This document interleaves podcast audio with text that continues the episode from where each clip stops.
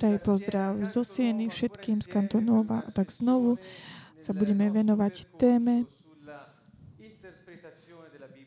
ako interpretovať Bibliu. Pozdravujem všetkých priateľov, ktorí nás počúvate, pozeráte z mnohých európskych národov a z ostatných. A ženáme Pánovi a ďakujeme mu za to, že nám dal túto možnosť pokračovať toto štúdium hermeneutiky. To znamená to, čo máme naozaj tak hľadať v Biblii a ako hľadať veci, ktoré nám Pán chce povedať. Pretože v Biblii môžeme nájsť všetko, ale ak nenasledujeme sa podľa určitých pravidel hermeneutiky, skončíme pri tom, že nájdeme jednoducho to, čo chceme. A toto samozrejme nie je taký správny postoj, pretože nemôžeme hľadať to, čo chceme, ale musíme nájsť to, čo Boh povedal. Takže toto je veľký rozdiel. Už sme rozprávali minulý týždeň o troch takých veľkých kategóriách. Typológia, rozprávali sme o proroctve a o symbolizme, používanie symbolov v Biblii. Dnes večer sa chcem venovať prvkom typológie v prostredí hermeneutiky. Teraz mnohí, ktorí počúvate, možno sa vám toto také slova ťažké, ale tak vás samozrejme pozývam, aby ste si pozreli predchádzajúce naše stretnutia, aby ste mohli dobre pochopiť úplne od začiatku, keď sme rozprávali, vyjasňovali tieto definície. Skutočne sme rozprávali o hermeneutike a ako o technike hľadania významu slov, ktoré nájdeme v Biblii. Takže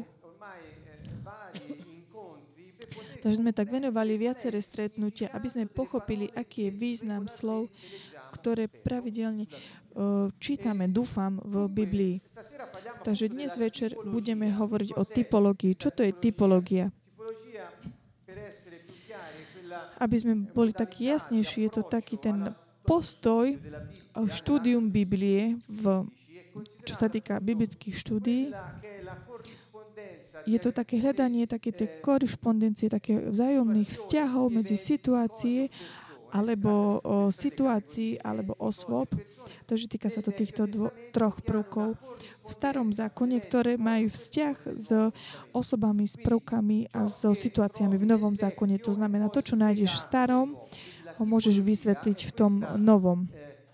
Takže typológia je táto aktivita, táto činnosť interpretácie, ktorá nám umožní tak neoddielovať, nepochopiť tie veci tak oddelenia, interpretovať ich našim spôsobom, to, čo nájdeme v starom zákone, ale vidieť ho takisto vo svetle toho nového. A tak keď nájdeme v novom osoby, veci alebo také situácie, môžeme ich sa tak spätne pozrieť do starého zákona, vidieť, že o tom sa nám hovoril. Takže pomáha nám dávať, tak porovnáva to, čo Boh už povedal v starom zákone a to, čo povedal v novom. Ale samozrejme, lepšie sa dnes večer pozrieme na to, aby sme pochopili tento obraz interpretácie biblického štúdia, aby sme mohli pochopiť do hĺbky, kedy bol Boh prítomný v histórii. Takže hovoríme, že toto je cieľom tohto štúdia dnes večer. Takže prvú vec, ktorú chcem povedať, je táto.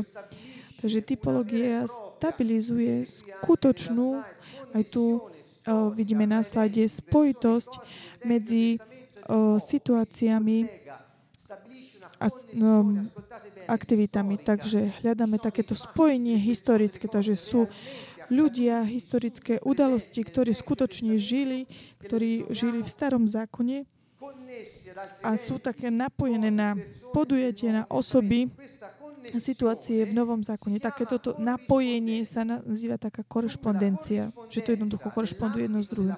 Takže tá korešpondencia v tom prostredí toho, z tej spojitosti v typológii nám dá pochopenie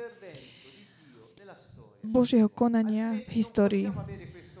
Inak nemôžeme potom tak vidieť taký celkový ten obraz a pochopiť, ako je Boh prítomný v našom živote. Pretože cieľom tohto štúdia je toto nielen mať nejaké veľké slova a techniky interpretácie, ale pochopiť to, že Boh hovorí, že Boh je prítomný v našom živote. Typológia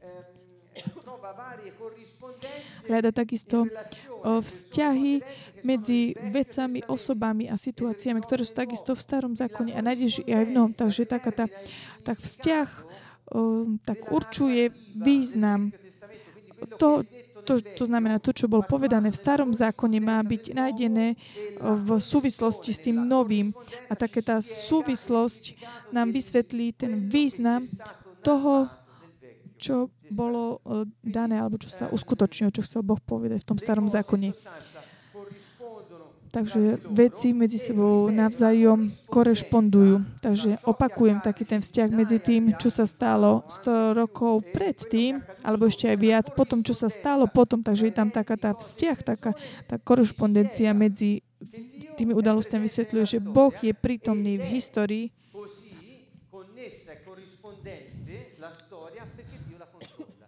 A je proste spojená táto história, pretože Boh tam koná. Takže inými slovami, že tie podujatie, tie situácie sa dejú v histórii. Vysvetlím to lepšie. Ak napríklad pred niekoľkými 100 rokmi sa niečo udialo, čo bol určitý nejaký taký typ, taký predobraz toho, čo sa mohlo stať až potom a po niekoľko 100 rokov sa udeje tá vec, ktorá vysvetľuje to, čo sa stalo 100 rokov dozadu. To znamená, že niekto v histórii umožňuje, aby sa udiali tie veci, aby sa potom po tých storočiach jednoducho vysvetlilo to, čo sa udialo. Toto nám pomôže pochopiť, ako nie len Boh je prítomný, ale ako tak kontroluje históriu. A ako sú prítomné tieto histórie obety, tieto osoby v histórii vo vzťahu s tou posolstvom, ktoré chce dať. Takže uvedome si tieto veci, pretože sú veľmi dôležité. Takže typológia je to niečo, čo je vlastne reálne. To sú nie nejaké veci, čo sa také vymyslené, také vytvorené, ktoré sú také vložené do vzťahu na základe nejakých intuícií alebo nejakých zjavení, ale je to reálna, skutočný vzťah medzi tými skutočnosťami, ktoré sa udiali a ktoré sa opakovali po nejakom čase. Napríklad slovo typológia podľa exegézy znamená dve veci. Poprvé je to miesto. Iné to druhé je to model alebo vzor. Dva významy, ktoré môže mať. Takže keď chceme povedať typ, znamená to model. Takže typ to znamená taký model, vzor, ktorý nájdeme v histórii a je reálny a ktorý je až tak reálny, že sa potom udeje až potom, čo sa znamená ako taký prototyp. Nie je to niečo, že je to proti, ale je to v korešpondencii s tým predchádzajúcim typom. Napríklad, keď v starom zákone sa udiali nejaké situácie, ktoré sa udiali, ľudia, ktorí boli prítomní a sú v starom zákone, vzťahy, to, čo sa jednoducho udialo a to, čo robili určití ľudia, ako používali niektoré veci, je to posolstvo, ktoré Boh chce dať, používa veci, osoby a tie situácie, aby vysvetlil potom nasledujúce inými osobami, situáciami a predmetmi to, čo chcel povedať úplne od začiatku. Takže to, čo sa udialo v starom zákone, opakuje. Sú to posolstvá Boha, ktoré sú vysvetlené v novom zákone s tým, čo sa stalo tým iným osobám. Takže Boh používa históriu, aby mohol vysvetliť jeho posolstvo, ktoré vždy od počiatku jednoducho dával. Je to úplne niečo úžasné, pretože ak pochopíme význam, si uvedomujeme, že je niekto, kto kontroluje históriu, ktorú má naozaj tak pod kontrolou.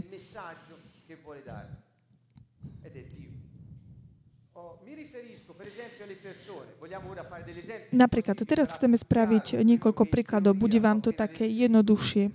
To, čo som vám teraz tak teoreticky opísal, a dúfam, že to bolo také, celkom také jednoduché. Napríklad, keď hovoríme, že typológia je tak voči... môžeme tak vidieť, čo sa týka osôb. Napríklad... Osoba Melchizedek.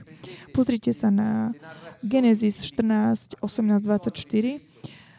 o Hebrejom 7, 15, 25. Viete, že tento príbeh o Melchizedechovi, ktorý bol tento kráľ, ktorý išiel proti Abrámovi, a vieme veľmi dobre históriu, kde tento Melchizedek obetoval dary Abrahamovi a takisto Abraham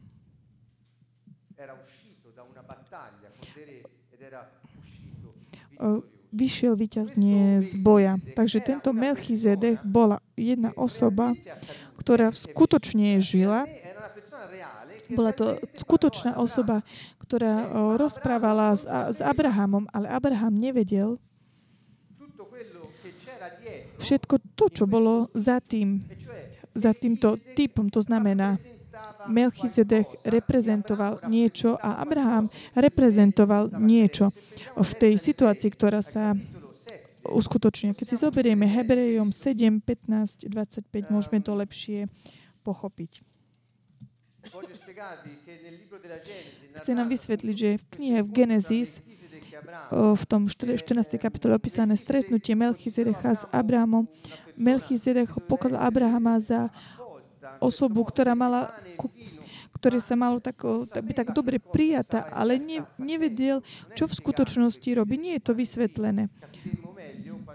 A potom pochopíme lepšie, keď nájdeme v Evanjeliu to, čo sa udialo skrze Ježiša. Takže Melchizedek je ten, ktorý obetoval víno a chlieb Abrahamovi.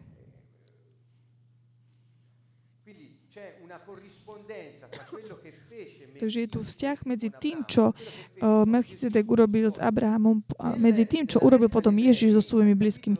Takže v liste Hebrejom 7 od 1 do 28 nájdeme celý príbeh, ktorý prebiehal v Novom Záchode. A hovorí nám, tento Melchizedek, kráľ Sálema, kňaz najvyššieho Boha, vyšiel totiž v ústretí Abrahamovi, ktorý sa vracal z porážky kráľov a požehnal ho. Abraham mu odovzdal desiatok zo všetkého. Jeho meno sa prekladá najprv ako kráľ spravodlivosti, ale potom ako kráľ Sálema, čo znamená kráľ pokoja. Je bez otca, bez matky, bez rodokmenia, ani jeho dni nemajú začiatok, ani jeho život nemá konca.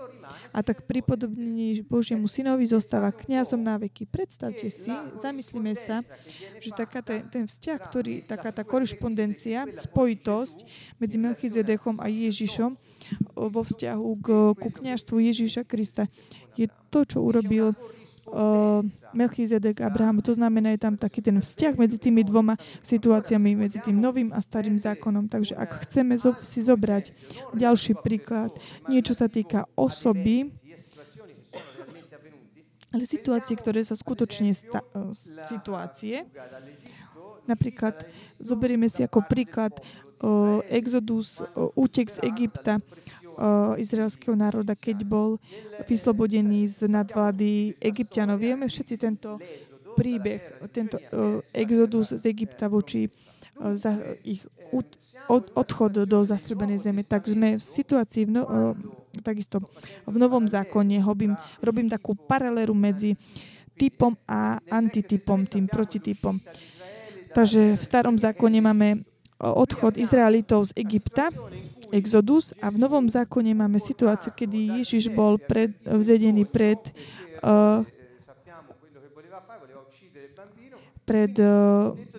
Herodes chcel zabiť Ježiša na základe sna, ktorý mal Jozef, utiekol jednoducho do Egypta. A potom, keď Herodes skončil jeho život, zomrel, tak potom sa naspäť vrátili z Egypta.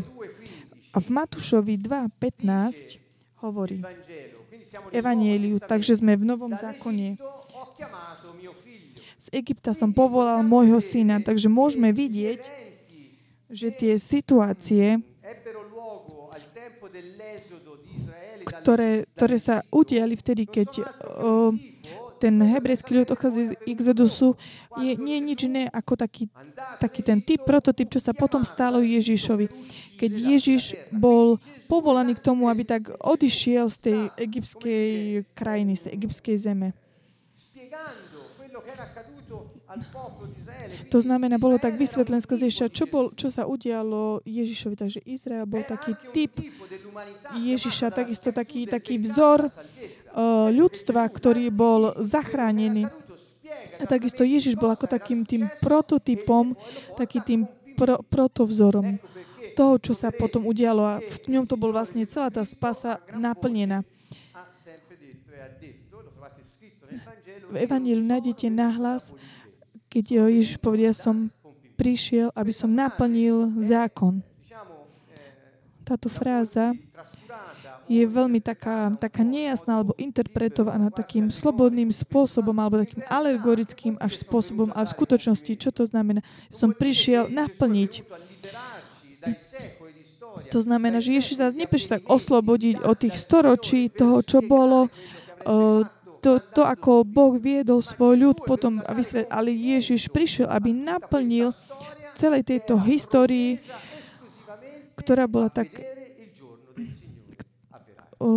ktorá mala byť takou prípravou na ten deň, keď príde ten Pán. On mal byť takým naplneným skrze to Božie dielo, ktoré Boh roky a roky robil. On prišiel, aby naplnil to dielo Božie. Takže celý starý zákon hovorí o tom, čo Boh chce urobiť tým, keď pošle svojho syna. Dať svoj ľud do nových podmienok, znovu ich postaviť do tej pozície vlády, aby znova boli schopní zničiť diela diabla a tak nasledovať oskutočňovať Boží plán na zemi. Toto je to, čo po storočia a storočia vysvetľoval predtým počas situácií osôb, veci, ktoré sa jednoducho diali. Ježiš prišiel, ja som neprišiel zákon zrušiť, ale naplniť ho. Pamätáte si, toto je taký ten, taká tá šťava takého toho nášho štúdia, tej typológie. Takže typológia sa takisto referuje veciam. Takže čo sa týka Exodus, Ozeáš 11.1 si môžete pozrieť na štúdia, takisto Matúš 2.15. K tomu ten antityp v Novom zákone. Takže posledný príklad, ktorý vám poviem, čo sa týka veci.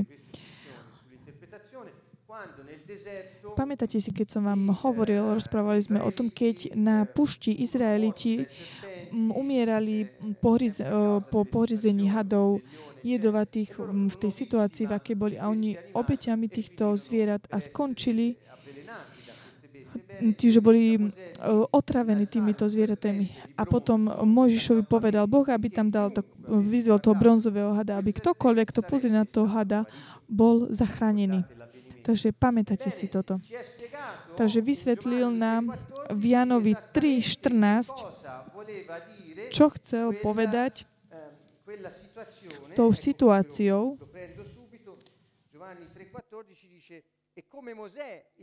Ježiš povedal, a ako Mojžiš vyzval na púšti hada, tak musí byť vyzvinutý aj syn človeka, aby každý, kto verí, mal v ňom večný život. Prepáčte, to nie je nejaká taká jednoduchá citácia Evanjelia Janovho, keď jednoducho povedal. Stal sa proste táto situácia v starom zákone, ale len tak, akože aby tak okorenil situáciu, tak povedal.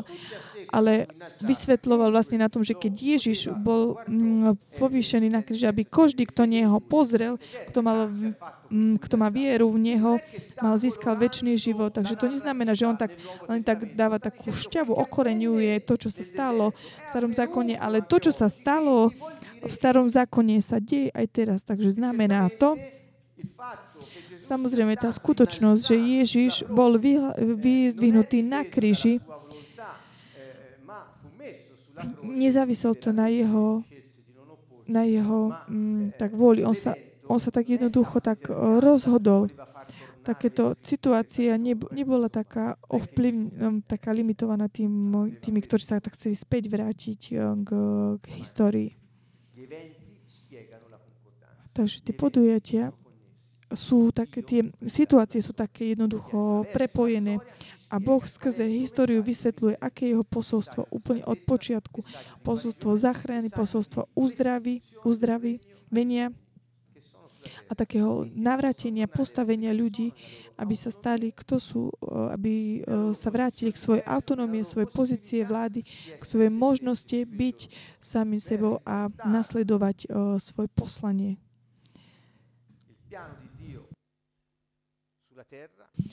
Takže znovu tak priviesť ten Boží plán na zemi, reprezentovať ho a zničiť diela diabla. Takže v Novom zákone my môžeme sa pozrieť do Starého zákona a pochopiť, pretože teraz môžeme pochopiť vďaka tým udalostiam, osobám a veciam, vysvetliť to, čo sa udialo v Novom, vysvetlením toho Starého. Takže to nové, Staré zjavuje to nové. Takže hovorím, nevyhadzujte Starý zákon. Je mnoho ľudí, ktorí stretnú Pána a potom Ježiš prišiel a vyhodil všetko. Nie. Pretože my môžeme mať a tak dobre pochopiť, aký bol spôsob, ako Pán konal, ako on viedol svoj ľud počas celej histórie. A tak interpretujúc Bibliu správnym spôsobom, to znamená pozerať na tie typológie, na tie vzory, pochopiac, ako on viedol svoj ľud počas celej histórie. Prečo? Pretože ako viedol svoj ľud počas celej histórie, ako viedol tie situácie, aby tam boli také korešpondencie historické, ktoré môže len história doviesť, tak evidentne vidiace všetkým, tak sa história udieje popod našimi nohami, tak ako kráčame. Ak Boh kontroluje históriu a Boh ju kontroluje, pretože sú typológie, také tie vzory, kde to môžeme dobre vidieť, Boh môže kontrolovať aj históriu, tvoj život. Ak zostaneš spravodlivosť a vieš, kto si, a ak si podriadený jemu v uskutočnení jeho plánu. Boh kontroluje tvoj život, má ho v rukách.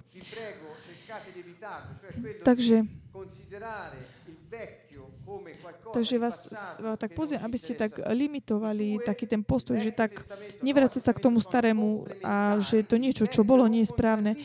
Ale starý nehovorí proti novému zákonu a ten nový zákon nevymazáva ten starý zákon.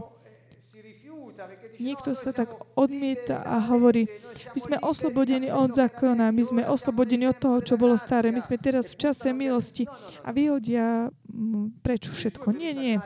Ježiš prišiel, aby naplnil to, čo bolo povedané úplne od počiatku, aby všetci mohli pochopiť a uvidieť to zrealizované.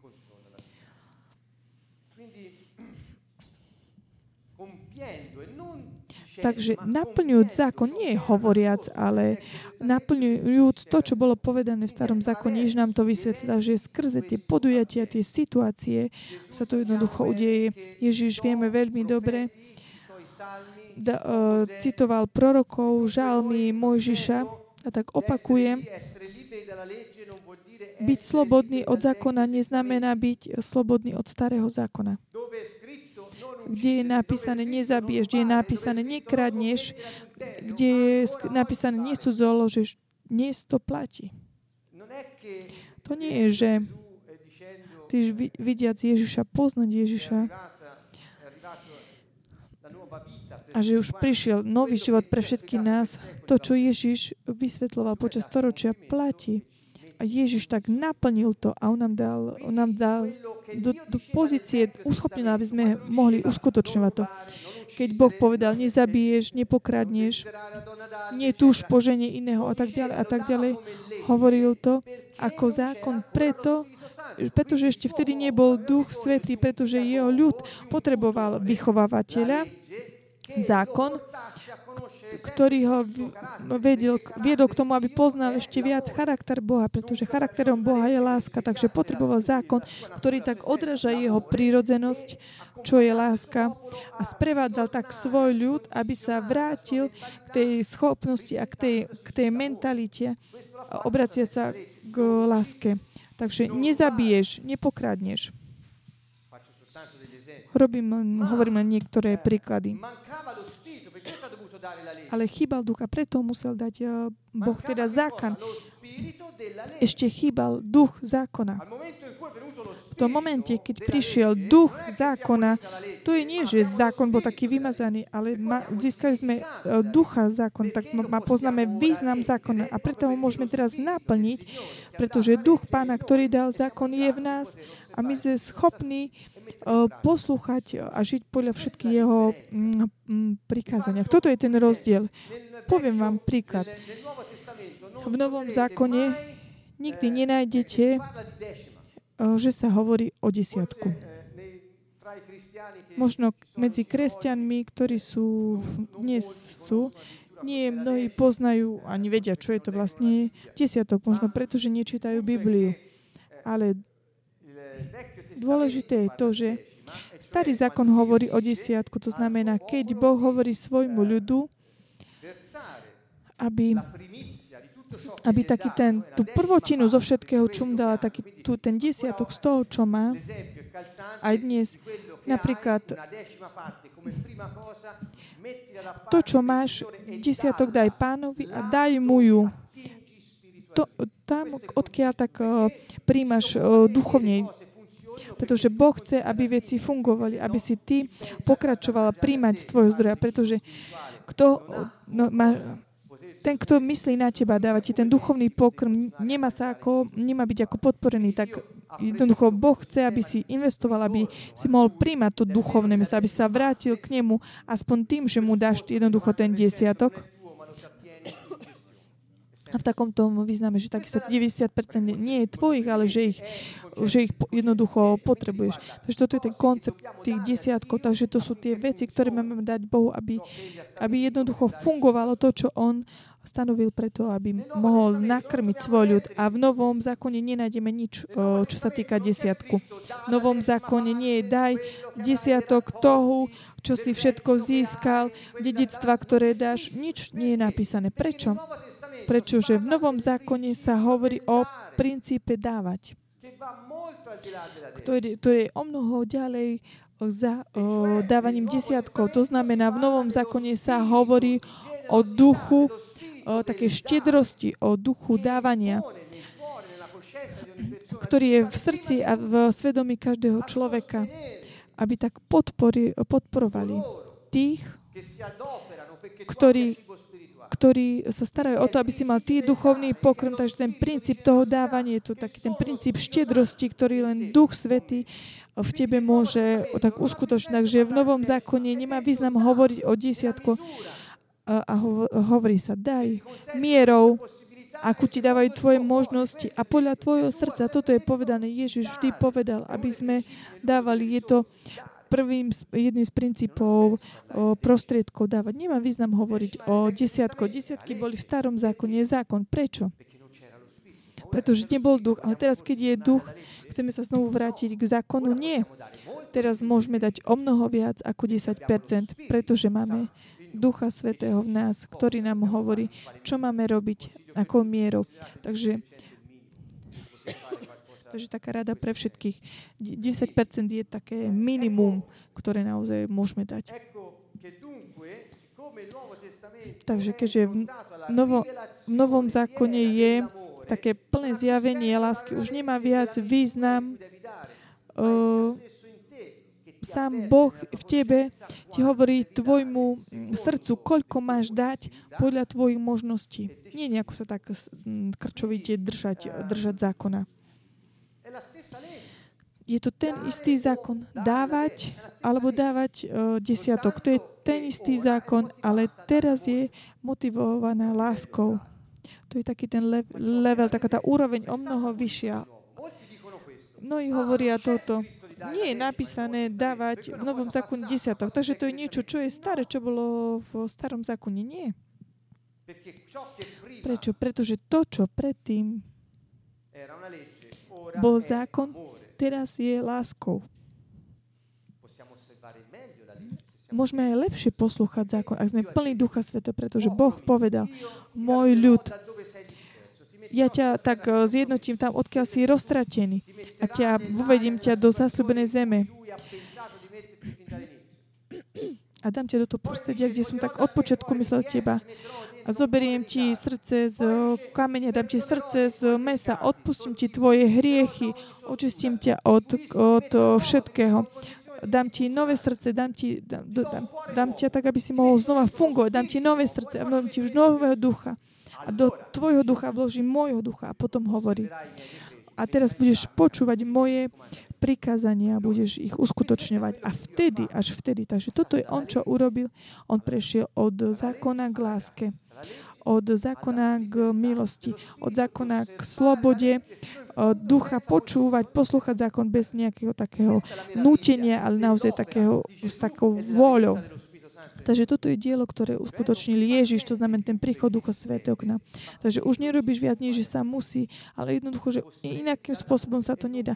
Taký vedený láskou a nie takou strachom z trestu. Jedine Ježiš Kristus mohol zrealizovať toto tým, že nám dal Ducha Svätého vďaka ukrižovaniu. Ale toto nás nemôže viesť k tomu, aby sme mysleli, že už neexistuje taký ten princíp toho desiatku, pretože duch toho desiatku bol takýto. Jednoducho daj ten desiatok tomu, kto ti dáva duchovne jesť v Pánovom dome, aby si jednoducho ty mal tento duchovný pokrm, ktorý potrebuješ. My všetci občania platíme dania, aby náš štát mohol zabezpečiť prepravu, nemocnice. Toto takisto je potrebné v kráľovstve. Na zemi my potrebujeme. Toto Boh vie a hovorí. Dajte podľa miery a podľa vašich možností.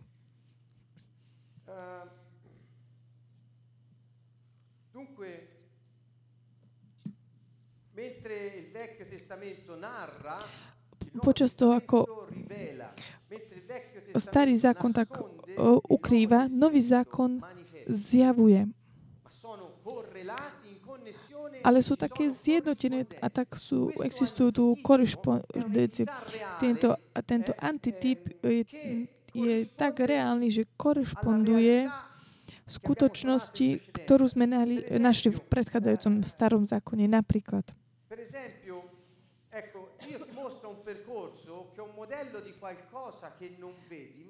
Boh tak stanovil taký ten smer toho, čo zatiaľ nevidíš, ale existuje.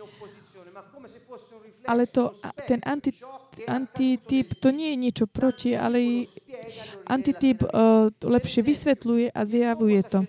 Napríklad, najvyšší kňaz v starom zákone je typom Ježiša, ktorý je tým protitypom Ježiša Krista v Novom zákone. Takže ešte raz. Ten obetný cáp je takým tým vzorom Ježiša Krista, Božieho banáka, ktorý bol obetovaný za svoj, ktorý tým antitypom, tým protitypom toho obetného cápa. Takže jednoducho ten antityp a ten typ sa jednoducho navzájom vysvetľujú. Takže toto je taký ten základný koncept.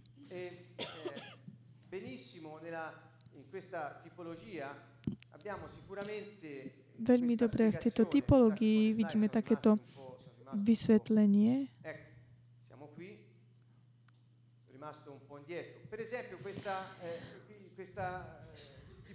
Napríklad táto typológia, čo sa týka toho obetného capa, chcem to vysvetliť lepšie. Je to veľmi dôležité. V knihe Leviticus, čo je jedna z kníh Starého zákona v kapitole 16 od 20 do 22, som vybral len týchto zopár veršov, aby som bol taký stručnejší. Keď ukončí zmierenie svätyne, to je ten čas, kedy ten veľkňaz raz do roka počas tých sviatkov stánkov, aby mohol tak ukryť hriechy celého ľudu, celého národa, aby mohol umožniť celému národu, aby žil ešte ďalší rok. Robili jednu ceremoniu, rituál, to znamená, mali dvoch capov.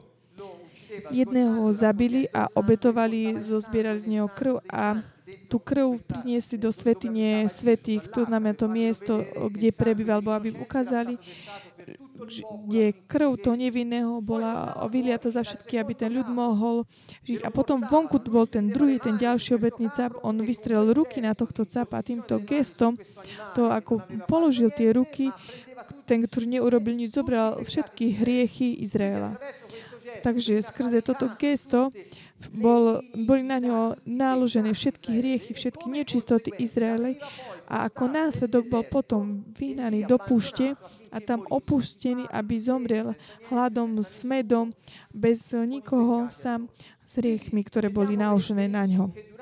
Takže vidíme veľmi dobre, keď počas týchto situácií, tieto podvietie, ktoré Hebreji robili roky a roky a roky, keď prišiel Ježiš a nehovoril a nepripomínal tieto situácie, len aby tak okorenil niečo, čo sa stal, alebo to on, ktorý sa stal obetným baránkom. Takže tieto podujatia, ktoré on urobil, sa stali ako taký, ukázal taký ten vzťah k tomu v tom novom zákone a tak naplnil to, čo sa udialo. Takže počúvajte dobre. Hovorí o svätyni. Keď ukončí zmierenie svätyne, stánku zjavenia oltára, privedie živého capa. Živému capovi položí Áron obe ruky na hlavu a vyzná nad ním všetky previnenia Izraelitov, všetky priestupky, ktorých sa dopustili. Naloží ich na capovú hlavu a dá ho určenému mužovi vyviesť do púšte. Takto cap odniesie všetky nepravosti na odľahlé miesto, keď capa vyženie na púšť. Takže preto sa volá obetnica, pretože tak prijal na seba všetky hriechy, bol obetovaný.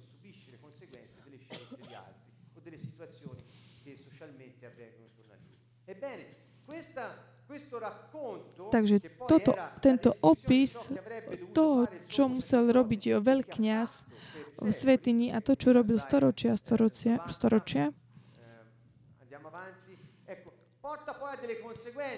potom tie hriechy prinášali následky, ktoré pochádzajú z tých hriechov, ktoré sme robili. Takže čo sa stane? Cap bez toho, aby urobil niečo zle, zobral hriech na seba, následky hriechu, ktoré sú exkomunikácia, trest a vyhnanstvo. Bol vyhnatý von z komunity, aby tam zomrel, bol odsúdený na trest a bol vyhnatý na večné vyhnanstvo. Ak pozrite sa dobre na to, čo sa stalo obetnému capu, je to to, čo sa stalo. Tí, ktorí ukrižovali Ježiša Krista, urobili jemu. To znamená, oni na ňo tak naložili, dali ho na kríž, ukrižovali ho mimo mesta. On, ktorý neurobil nič, on, ktorý nemal nič, bol exkomunikovaný, bol potrestaný, odsúdený na smrť, išiel von, aby umriel na mieste opustený. To je to, čo sa stalo pánovi Ježišovi Kristovi, keď Izaiáš mnoho rokov pred jeho narodením prorokoval, že sa stane toto. Takže máme rituál, ktorý počas dlhých časov bol uskutočňovaný. Potom prišiel prorok, stane sa toto, príde Ježiš a stalo sa toto. Toto je takéto náplnenie. Som tu ja dosť s rituálmi, už netreba robiť i rituály, pretože ten, ktorého ste reprezentovali v tých vzoroch, v tých typoch počas 100 rokov, ja som to na seba zobral, ja som to proste naplnil. Ja som naplnil to, o čom ste vy robili, alebo to, o čom ste už nie je viac potrebné, aby ste išli a robili rituál, aby symbolizovali tým niečo. Toto je to posolstvo Ježiša Krista.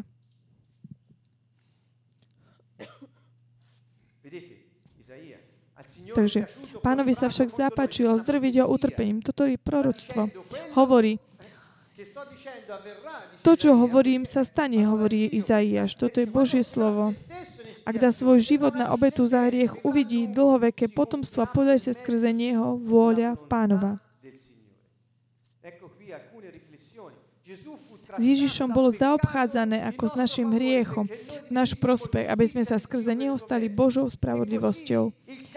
A tak ten obetný cap, ktorý sa s ním správal ako s hriechom, bol tak na ňo naložený hriechy všetkého ľudu, aby ľud mohol pokračovať, mohol žiť. Takže Levitiku 16.22, takto cap odniesie všetky nepravosti na odľahlé miesto, keď capa vyženie na púšť. 2. Korintianom 5.21, toho, ktorý nepoznal hriech, za nás urobil hriechom, aby sme sa v ňom stali Božou spravodlivosťou. Vidíte, Takže vidíte ten typ a ten antityp. To znamená, Ježiš naplnil to, čo oni robili, bez toho, aby si mohli aj minimálne tak predstaviť niečo. Ježiš sa stal prekliatím, aby starý človek bol odstránený a aby bolo odstránené aj znečistenie zeme. Deuteronomie 21, 22, 23. Keď niekto spácha zlo, za ktoré je, toto je starý zákon, za ktoré je trest smrti, a keď ho obesia na dreve, jeho mŕtve telo nesmie ostať na dreve, ale ešte v ten deň ho pochovajú, lebo je prekliatý od Boha ten, čo visí na dreve. A ty nesmieš poškvrniť krajinu, ktorú ti dá Pán, tvoj Boh, do vlastníctva. Takže vidíte tu. To, čo on na seba, Ježiš zobral na seba, zova prekliatie. Teraz Galatianom 3.13. Kristus nás vykúpil spod kliatby zákona tým, že sa za nás stal kliatbou, lebo je napísaný, prekliatý je každý, kto visí na dreve.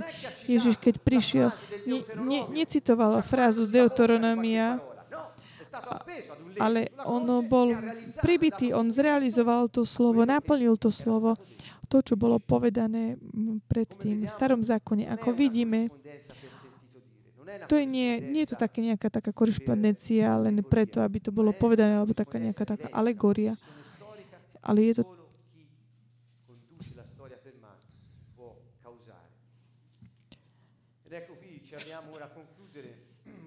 Tu chcem vám ukázať také zhrnutie niektorých charakteristík aktivít Boha vo vzťahu, akým ku nám Boh koná. Toto je jednoducho také prvé. Boh koná. Boh nie je takým statickým, nie je taký, čo sa dá tak na Boha pozerá, že čo robia ľudia.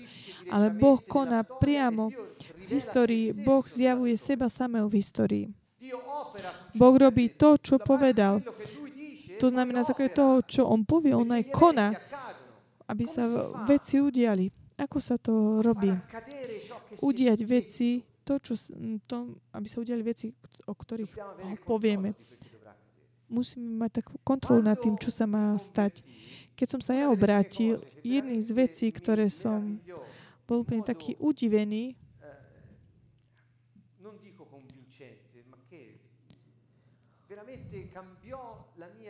úplne som tak zmenil takú predstavu o histórii, o tom, čo sa mi malo stať.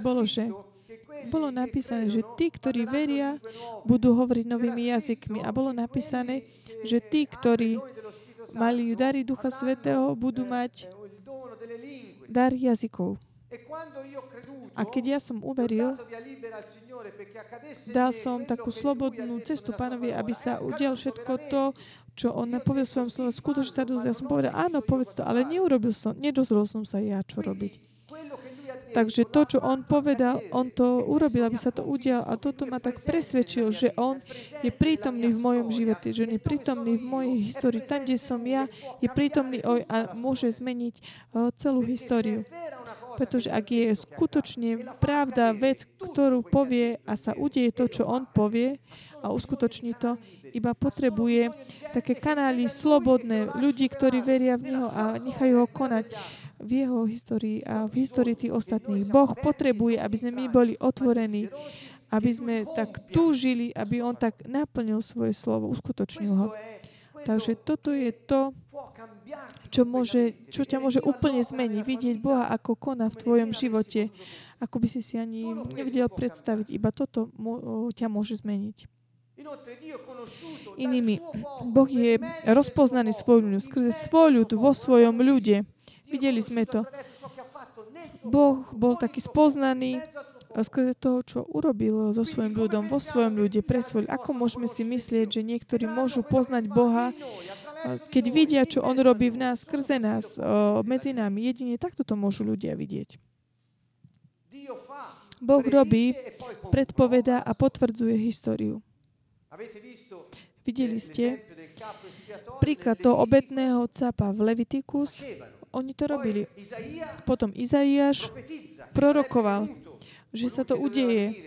Ten, ktorý mal prísť. A potom on príde a on tak naplnil históriu. On Boží baránok. Boh kontroluje históriu. Boh sa zaujíma o tvoj život. Boh odpoveda na tvoje modlitby. Boh láme históriu meniaciu, aby uskutočnil svoju vôľu. Ale čo potrebuje ľudí spravodlivých, správnych? Boh koná skrze teba, skrze tvoj život. Skrze tvoj život, pre život ostatných len vtedy, ak zostaneš a konáš spravodlivosti. Pretože ak nie si v spravodlivosti, nemôžeš vidieť jeho kráľovstvo, ako koná. To znamená, že vidieť jeho vplyv na zemi.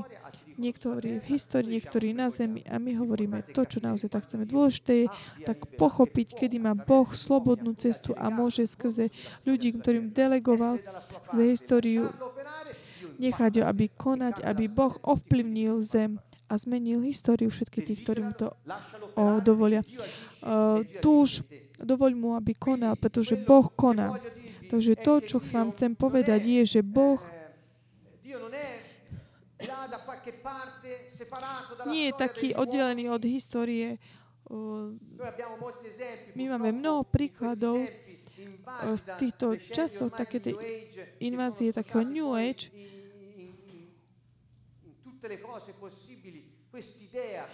Títo takí bohovia, ktorí dávajú takú predstavu takého boha, ktorý je taký statický na nejaké časti, ktorý pozerá to, čo zvyšky, čo robia ľudia. A keď chcú sa tam vrátiť do také tej kozmickej mysli, ktoré definujú ako láska alebo nejakým takým istým spôsobom. Ale toto nie je Boh. Toto je nejaká myšlienka, nejaká ich túžba stretnúť Pána, ale to je len predstava. Boh nie je niečo také, čo je tak na boku a pozerá. Boh je prítomný v nás, v našej histórii. On žije vnútri v nás, ktorý veríme a Boh môže zmeniť smer histórie, ak my mu to umožníme. Pretože on dal nám kráľovstvo, tú schopnosť ovplyvňovať náš život a život ostatných s láskou. Aby sme žili a fungovali skrze vieru a pre vieru. Takže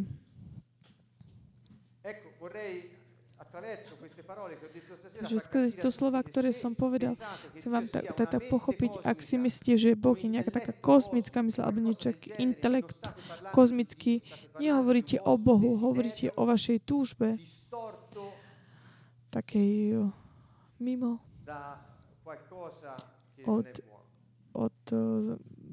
z niečoho, čo nie je správne. V Biblii a skrze typológii, o ktorej sme teraz hovorili, môžeme vidieť, ako Boh je taký prítomný v histórii, ako ju kontroluje a ako je tak prítomný, takisto v tvojom každodennom živote. Boh odpoveda na tvoje modlitby, ako som povedal. A Boh mení históriu tak, aby uskutočnil svoju vôľu. Predstavte si toto. Ježiš bol zabitý v deň pred Paschou. V deň, vtedy, keď oni zabíjajú toho baránka, bol zabitý v určitú hodinu, bol pozvinutý, bol znižený preto, lebo mal tak uskutočniť to, čo on vykonal namiesto toho rituálu.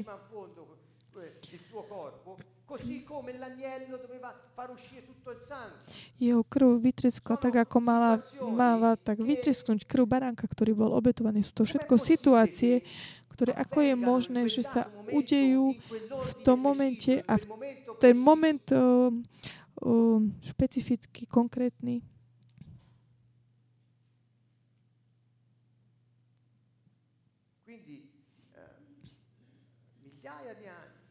Tisíce rokov. A keď je ten moment, jednoducho sa to urobi tým spôsobom, ako to bolo urobené, tak ako urobené podľa typológie, rovnakým spôsobom, rovnaký čas, tak ako prorokovia, ako Izaiáš povedal, že sa to tak stalo v 476 pred Kristom. 73. Kto môže urobiť toto?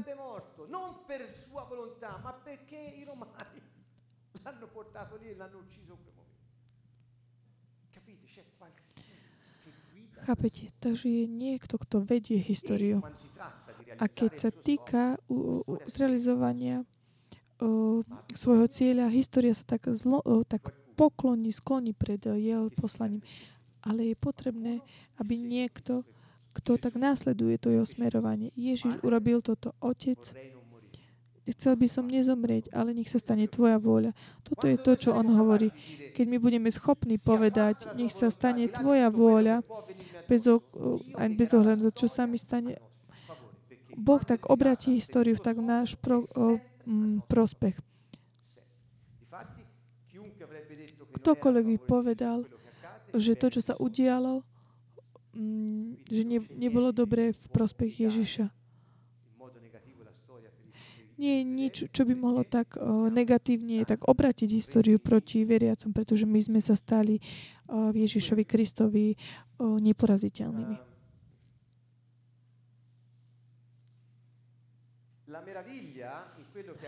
Takéto úžasné v tom, čo sa deje, udialo vtedy, keď bol zabitý Ježiš, je, že tie situácie, udalosti sa tak potvrdzovali, verifikovali. To znamená, Boží baránok, ako ten veľkonočný baránok bol zabitý v piatok predtým, ako bol západ slnka. To znamená taký ten východ z hriechu, východ z otroctva do slobody. A on bol zabitý priamo tam. Celá jeho krv bola vyliatá. A bolo to dielo koho? Kto bol ten, kto tak prispôsobil tie situácie tak, aby tak aj také tie napojenia historické, taký ten prospech Božieho plána. Tí, ktorí nenávideli Ježiša. To boli jeho nepriatelia. Boh používa aj ich, aby tak otočil tú históriu vo svoj prospech. Aj nepriatelia, ktorí ho nenávideli a ktorí robili všetko, aby sa Boží plán nezrealizoval. Takže nemajte strach z ničoho a z nikoho, pretože všetko slúži na dobre tým, ktorí milujú Boha. Toto slovo je pravde, pripomína vám ju Pavol.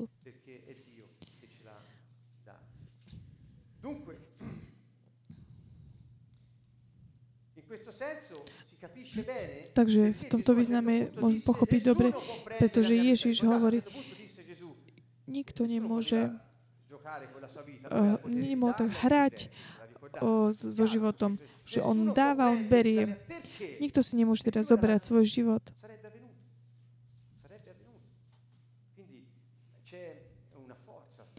Takže je tu taká sila, taká mocná. Iba slepý môže nevidieť to, čo sa uskutočnilo v histórii. Niekto povedať, dobre, ale oni tak interpretujú svojím spôsobom, ale je to história, ktorá hovorí. A sú tisíce rokov predtým, o ktorých sa hovorí. Také tie situácie, ako sa udiali, to nie sú len nejaké také náhody, ale to sú skôr také Božie náhody.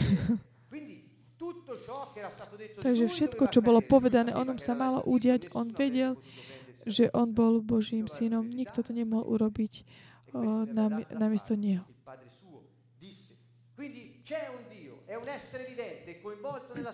Takže Boh, ktorý koná a stanovil, kedy tá osoba, jeho syn, zomrie, o ktorej prečo ten plán celý sa uskutočnil. Ak táto osoba súhlasí s ním, tento plán sa uskutoční. Takže typológia nám ukazuje, že Boh kontroluje situácie. Takže, drahí priatelia, to, čo vám chcem povedať, vy, ktorí pozeráte, počúvate nás doma, ak zajtra niekto koná proti tebe, ak máš osoby okolo seba, ktoré ťa nenávidia, ktorí sú tvoji nepriatelia, je dobré, ak žiješ spravodlivosti, ak miluješ Boha viac ako svoj život a hovoríš, nech sa stane tvoja vôľa. Buď si istý, že Boh nielen sa od teba ochrání ťa a kontroluje tých, ktorí sú proti tebe, aby sa plán uskutočnil v tvoj prospech, aby celé ľudstvo malo z toho prospech, pretože on je ten, ktorý urobil všetko. Viditeľné a neviditeľné, že mocnosti temnoty, ak my žijeme spravodlivosti a vieme, kto sme v Ježišovi Kristovi, nemôžu robiť nič proti nám.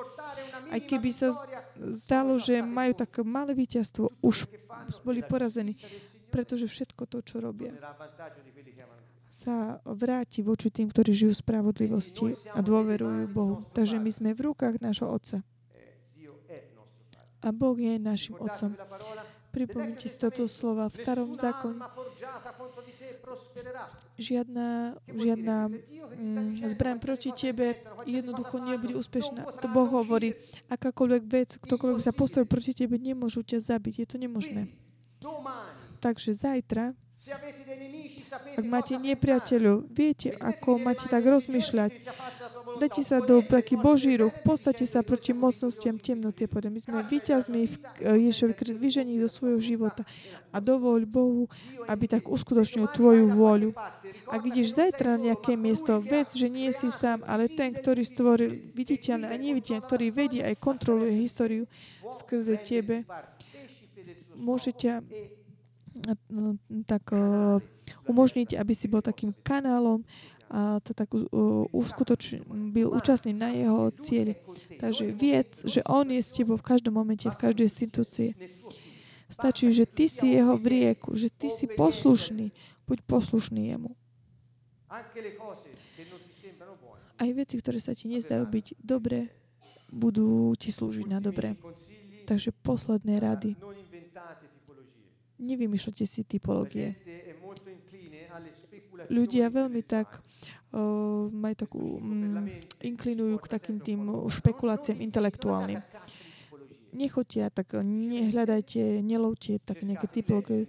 No, snažte sa čítať Božie posolstvo vysvetľajúc nový zákon a také tie typy, ktoré sú viditeľné v tom starom. Toto nám pomôže pochopiť, že Boh je prítomný. Toto nedáva také jedlo mysli a stať sa takými červelónmi. A toto nám pomôže tak pochopiť význam to konania Boha skrze človeka.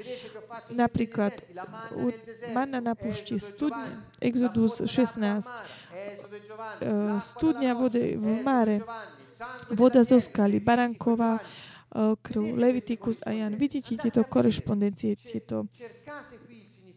Pozrite si na význam toho, čo Boh vysvetlil v novom, aby sa to vysvetlil to, že to, čo hovoril v starom zákone, sa potom uskutočil v novom. Sú ešte nejaké iné veci, ktoré by som vám rád vysvetlil. Mnoho vecí, ktoré sa udiali v novom zákone, nemohli byť pochopené, ak ich tak vytrhneme z kontextu. Takže vysvetľovali sme, Ježiš sa narodil ako Hebrej, žil s Hebrejmi a hovoril, konal, kráčal, jedol hebrejským spôsobom. Hovoril ľuďom, ktorí robili a konali na základe hebrejských tradícií. To znamená, my musíme poznať ten hebrejský kontext. Bez toho nemôžeme pochopiť, čo robili. On, keď išiel na veľkú slávnosť, čo robil? Ja som urobil jeden príklad. Takže ak my máme jasné tieto veci, môžeme pochopiť úplne jednoducho veci. Nemusíme si potom tak vymýšľať veci. Nemusíme ich viacej. Je to proste veľké také oslobodenie, pretože ľudia dnes sa tak snažia tak vymýšľať nejaké veci, ale jednoducho všetko je to tak na jednoduché vysvetlenie, keď chápeme to okolí. Takže s týmto chceme tak ukončiť dnešný večer.